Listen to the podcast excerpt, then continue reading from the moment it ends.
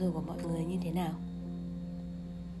Có lẽ trong khoảng thời gian này đối với là những người như mình à, khi mà sẽ phải cách ly xã hội ở một thành phố khác và có ít thời gian hơn ra ngoài gặp gỡ bạn bè cũng như là có công việc để làm cho mình bận rộn thì đôi lúc sẽ cảm thấy hơi cô đơn một tẹo. À, cũng khá là lâu rồi kể từ khi mình kết thúc mối quan hệ cuối cùng và tự nhiên tối hôm qua thì mình nghĩ là liệu mình có nên bắt đầu hay mình đã sẵn sàng cho một mối quan hệ tiếp theo hay chưa? Thì mình lại suy nghĩ một xíu và mình nghĩ rằng hôm nay mình sẽ lên để trò chuyện với mọi người. À, mình đã từng nghe ở một vlog nào đó rằng những người có cùng sóng năng lượng thì sẽ dễ dàng hút nhau. Và sau đó thì mình nghĩ rằng ủa vậy thì mình liệu mình có khác người quá không? Khi mà trong suốt khoảng thời gian vừa rồi mình không quá thu không quá bị thu hút bởi một ai đó hoặc là uh, không có sự rung động bởi một ai đó kiểu như vậy. Và mình mình thì mình thấy hoàn toàn ok với mối quan hệ một mình của mình.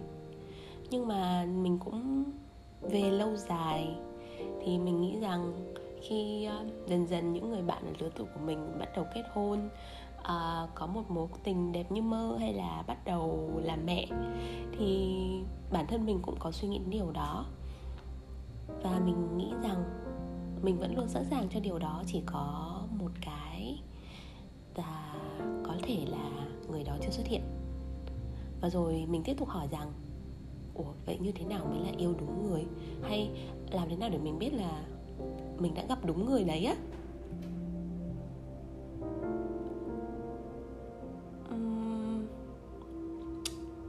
Sao ta à, trong cuốn hai mặt của gia đình có viết rằng một số cặp đôi sau vài lần gặp mặt trò chuyện thì nhận ra rằng đối phương có nhiều điểm tương đồng với bản thân về môi trường trưởng thành Hóa ra hai người cùng học ở trường cấp 2, cấp 3 gần nhau và có nhiều thói quen giống nhau. Ngay khi biết được điều này thì hai người nhanh chóng có cảm tình với nhau. Nó là cái cảm giác à, anh ở đâu mà bây giờ mới xuất hiện ập đến Thế nhưng theo tâm lý học thì lý do hai người có cảm tình mạnh mẽ với nhau là vì họ nhìn thấy hình ảnh ở bản thân ở đối phương và vì có cảm tình thực sự với đối phương. Nên uh, người ta nói rằng bản chất của tình yêu là ái kỷ hay còn gọi là yêu bản thân. Khi hai bên nam nữ cảm thấy không còn xa lạ với nhau có nghĩa là họ đã cảm thấy thoải mái và bị thu hút bởi đối phương khi phát hiện ra hình ảnh quen thuộc của bản thân thì đây là nguyên tắc cơ bản của tình yêu và khi lựa chọn bạn đời thì chúng ta không chỉ bị cuốn hút bởi yếu tố ngoại hình mà chúng ta sẽ đánh giá rất nhiều các yếu tố như là năng lực ngoại hình tính cách học vấn bối cảnh gia đình tôn giáo. Nhưng có một phần quan trọng hơn những khía cạnh thể hiện ra bên ngoài. Đó là chúng ta sẽ bị cuốn hút mạnh mẽ bởi những người tái hiện lại hình ảnh gia đình thuở nhỏ trong vô thức. À, mình không biết điều này có đúng không? Nhưng mà mình bắt đầu với một công việc đòi hỏi phải giao tiếp và tiếp xúc với nhiều người. Và cơ duyên thì đều dẫn tới các công việc liên quan đến mối quan hệ với con người ở sau này. Cũng không biết từ bao giờ thì mình hình thành một thói quen khá là xấu. Đó là à, mỗi lần khi muốn tìm hiểu về một ai đó thì mình thường sẽ vào trang cá nhân của họ hay tìm các cái mạng xã hội của họ và xem những cái bài viết họ chia sẻ. Tại vì mọi người cũng biết đó mạng xã hội mà. Đó là một nơi khá là hay ho để phản ánh tâm hồn của mọi người không phải ngẫu nhiên mà họ sẽ share những cái thứ linh tinh nhảm nhí hay là họ sẽ share một cái bài hát trong vô thức hay là uh, đôi khi thì cái bài hát đó là xu hướng và họ là một người quan tâm đến xu hướng thì toàn hoàn toàn những cái điều đấy sẽ thể hiện rằng tính cách của họ là một người như thế nào. Và qua đó thì mình sẽ ngấm ngầm đoán được là à oh, đây là một cái người như vậy. Và liệu chúng ta có hợp nhau không hay là người ta có thú vị để mình có thể tiếp tục tìm hiểu hay không thì đó là cái tật xấu của mình à, quay trở lại chủ đề khi nào ta yêu đúng người. À, mẹ mình từng có hỏi mình khi mình bắt đầu mối quan hệ gà bông đầu tiên hồi cấp 3 rằng con có biết tình yêu là gì không? Mình suy nghĩ một lúc sau đó mình lắc đầu và mình hỏi lại mẹ nhưng mà mẹ không trả lời. Cho tới mối hình mối tình đầu tiên năm hai đại học à, mẹ hỏi mình con có hiểu tình yêu là gì không? Là lúc đó mình nghĩ rằng uh, anh ấy hợp với con. Anh ấy có một mục đích giống con chúng con đều muốn tốt nghiệp đại học sau đó có một công việc ổn định và đi du lịch. À, và mẹ mình chỉ cười và không nói gì thêm. Sau đó tất nhiên mối tình đó cũng đã kết thúc. Cuối cùng à, khi mà mình đi làm và bắt đầu mối tình thứ ba thì yêu nhau được 6 tháng mình là hỏi mẹ. Lần này là mình chủ động hỏi mẹ. À, con không biết con có yêu anh ấy hay không. Thì mẹ hỏi mình rằng con có muốn cưới người đó làm chồng không? Hay con đã có suy nghĩ bắt đầu một tương lai với họ và có con với họ không? Thì lúc đó mình chỉ hơi giật mình một xíu và mình nghĩ rằng ủa con mới tốt nghiệp đại học và đi làm thôi sao có thể nghĩ được những cái thứ xa xôi như thế trong khi uh, con không biết là lương tháng này liệu tiêu có đủ hay không? Hay là ngày mai ăn gì con còn chưa nghĩ làm sao mà có thể nghĩ được những cái chuyện xa xôi như thế con chỉ yêu thôi. Và mẹ mình tiếp tục cười uh, cho đến mãi sau này thì mình mới hiểu được rằng mang mãng hiểu được rằng hình như tình yêu nó sẽ chỉ thực sự bắt đầu khi mà bạn có cảm xúc muốn gắn bó với người đó suốt phần đời còn lại. Và lúc đó thì mình tự hỏi mình rằng vậy thì những cái cảm xúc trước tình yêu là gì? À, nó có thể là cảm nắng nó có thể là rung động nó có thể là bạn bị thu hút bởi người đó hay là thậm chí cái quá trình đó mình có thể nói là mình đang tìm hiểu nhau hay là mình đang quen nhau. Khi vào miền trung thì có một cái từ như vậy và nó khá là hay. Tức là người ta sẽ không nói là à, đây là người yêu mình hay là mình đang mình đang yêu yêu bạn này mà người ta sẽ nói là mình đang quen bạn này. À, mình đang quen anh ấy và nó là cái để khẳng định rằng à mình và anh ấy đang trong một cái mối quan hệ và bọn mình tìm hiểu nhau. Chứ chưa chắc là bọn mình có yêu nhau hay không hay là chúng mình có xác định một cái tương lai lâu dài hay không. Và mình nghĩ rằng cái từ đấy nó hoàn toàn phù hợp. Và cũng vì thế mà sau này khi đó mình sử dụng cái từ yêu nó cũng cẩn trọng hơn. Vì mình cảm giác là à, mình chưa sẵn sàng với để bắt đầu một cái mối quan hệ lâu dài hay là để bắt đầu nghĩ đến cái chuyện xây dựng một cái tương lai cùng với người đó vậy thì tình yêu đích thực là gì? Đối với mình tình yêu đích thực là khi mà mình sẽ tìm được một cái người mà khiến mình biết yêu thương chân thành hơn. À, người đó sẽ khiến mình cảm thấy tốt hơn và mình sẽ bắt đầu nghĩ đến tương lai cùng với người ấy.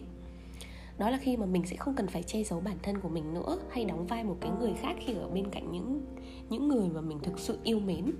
Giống như việc là à, các bạn đồng nghiệp của mình hay nói là tại sao chị lúc nào cũng nhõng nhõng nhẽo với mọi người mà đối với những cái người mà cần phải tỏ ra cái sự nhõng nhẽo là những cái người mà đang đang có ý với mình hay là đang những cái người mà đang thích chị thì, thì chị lại không không ờ, không sử dụng cái mặt đó? Tức là à, mình sẽ hay có những cái hành động không đúng với lứa tuổi kiểu như là mè nheo này à, vòi vĩnh này hay là sẽ làm những cái vẻ mặt đáng yêu kiểu như vậy. Nhưng mà sẽ chỉ với những cái người mà mình thực sự yêu thương, thực sự quý họ và thực sự không suy nghĩ gì khi mà làm những cái hành động đấy với họ thôi. Còn đối với cái những những người mà đang đang tán tỉnh hay là đang trong quá trình tìm hiểu mình, thì mình lại là một cái con người hoàn toàn khác. Thực tế là mình sẽ không thể hiện bản thân quá nhiều hay là không show show cá tính của mình ra quá nhiều. Mình sẽ là một cái người mà không phải điên điên như vậy mình sẽ nhẹ nhàng hơn dịu dàng hơn uh, tinh tế hơn suy nghĩ chín chắn hơn và bày tỏ và cố cố gắng bày tỏ quan điểm của mình nhiều hơn. Vì đó là lúc mình muốn người ta thực sự phải hiểu mình và thực sự um, cho mình thấy được là mình họ có mong muốn họ có mong muốn như vậy họ thực sự mong muốn tìm hiểu mình. Thì lúc đó uh, mình mới có thể hạ cái hạ cái vỏ bọc đó xuống và thực sự là chính mình. Và cái quá trình đó tất nhiên sẽ mất một vài thời gian. À, đó. Và tự nhiên cái này là mình nhớ đến một câu trong kinh thánh có chết như thế này. Đó là trong sách Corinto nhất à, chương 13 câu 4 đến câu 8 có ghi là tình yêu thương hay nhịn nhục tình yêu thương hay nhân từ tình yêu thương không ghen tị không khoe mình không kiêu ngạo không cư xử trái lẽ, không kiếm tư lợi, không nhanh giận, không nuôi dưỡng điều dữ, không vui về điều bất công, nhưng vui trong sự thật. Tình yêu thương hay tha thứ mọi sự, tin mọi sự, hy vọng mọi sự, chịu đựng mọi sự, tình yêu thương sẽ không bao giờ phai mất. Có lẽ đây là cái định nghĩa cũng như là cái kim chỉ nan cho mình trong mọi cái mối quan hệ sau này. Để mình biết rằng uh, đâu là cái tình yêu đích thực và tình yêu đích thực cần cả những cái đức tính như thế nào? Tại vì uh, một người sẽ không xuất hiện trước mặt bạn đeo một cái bảng là ê đây là người dành cho bạn nè. Và tôi sẽ rất hoàn hảo với mối quan hệ của bạn sau này. Đó sẽ là một cái mối quan hệ chỉ toàn những cái sự uh, tươi đẹp và um, nhiều màu sắc kiểu như vậy. Không sẽ không có điều đấy xảy ra đâu mình với hội bạn thân vẫn hay nói về bốn giai đoạn tất yếu trong một mối quan hệ bao gồm có hợp yêu hiểu cần. Đó là khi mà bạn cảm thấy hợp họ bạn tìm hiểu và bạn cảm thấy là à mình có nhiều điểm chung ở người này mình cảm thấy là à, mình vui vẻ mình chia sẻ với họ nhiều hơn và cảm giác mình hợp người ta mình bắt đầu một mối quan hệ.